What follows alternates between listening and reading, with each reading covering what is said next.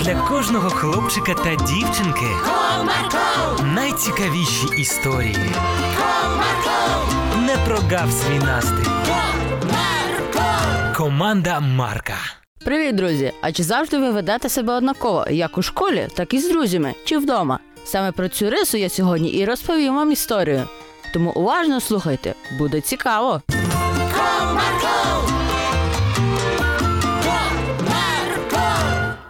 Одного сонячного дня Петрик взяв свій рюкзачок та вирішив до школи. По дорозі він зустрів свою вчительку, яка йшла з декількома великими пакетами. Галина Романівна, постійте, давайте я вам допоможу. Промовив Петрусь до своєї вчительки. Ой, дуже вдячна тобі. Ти завжди такий вічливий. Напевно, твоя мама пишається тобою. Та мені не важко, тільки в радість вам допомогти. Дякую, Петрусь, дякую. Поки вчителька зі своїм учнем розмовляли, вони вже підійшли до школи. Зайшовши в неї, вони піднялись на другий поверх, зайшли в клас та зазвонив дзвоник на урок. Сьогодні ми продовжуємо тему минулого уроку дроби. Хто хоче до дошки? Давайте я. Добре, бери зошит, перевіримо домашні завдання. На уроці Петрус відповідав дуже добре, його навіть похвалили. З закінченням вже всіх уроків наш герой пішов додому. По дорозі він зустрів свого друга Миколку. О, друже, привіт. Привіт, Миколка. Уявляєш, я вчора зламав свій ліхтар, а тепер не можу його відремонтувати. Це той, що на пульті управління? Так, саме той. Хочеш, я тобі допоможу? Так, звісно. Бо я вже дивився, а чому він не працює, зрозуміти не можу. Домовились, тоді ввечері я до тебе зайду. Гаразд, ти справжній друг.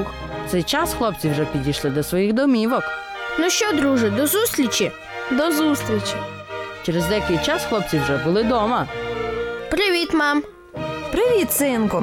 Біжи переодягайся та й будемо обідати. Не хочу я переодягатися. Синку, треба. Є одяг для школи, а є повсякденний. Йди й переодягайся. Ну, мам, не хочу. І взагалі не буду їсти. Петрусь, не можна так з мамою розмовляти, і мене потрібно слухати. А я не хочу робити те, що ти кажеш. Я пішов в свою кімнату. Тут Петрусь, який ще декілька годин назад був чемним хлопчиком, швирнув свій рюкзак в куток і швидко пішов у свою кімнату. Як же це все мене дратує? Нічого не буду робити. Бурмотів Петрусь, і тут в двері хтось подзвонив. Петрусь, відчини, будь ласка, бо я зайнята на кухні. Нічого я не буду відчиняти. У мене тепер поганий настрій. Але ж я зайнята. Мені все одно. Кричав на весь будинок Петрусь. Не втримавшись, мама сама пішла відкривати двері. Зараз я відчиню, зачекайте, будь ласка. Відкривши двері, мама побачила вчительку Петруся. Доброго дня, Галина Романівна, проходьте. Дякую. Я ненадовго. Я тут принесла Петрусю зошит, який він забув у школі.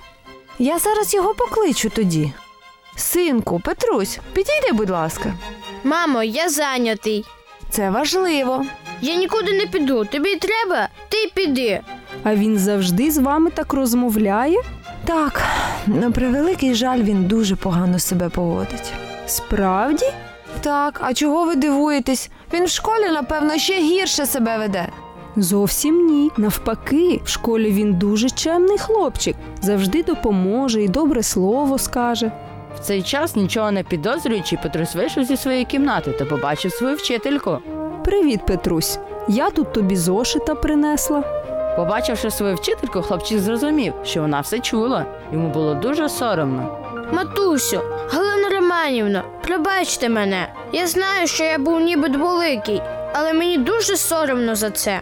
Синку, я бачу, що ти дійсно розкаюєшся в своїх вчинках, але ти повинен розуміти, що так розмовляти не можна. Так, і я все зрозумів. Я більше ніколи не буду з тобою так розмовляти, мамо. Я буду тепер себе вести ввічливо з усіма.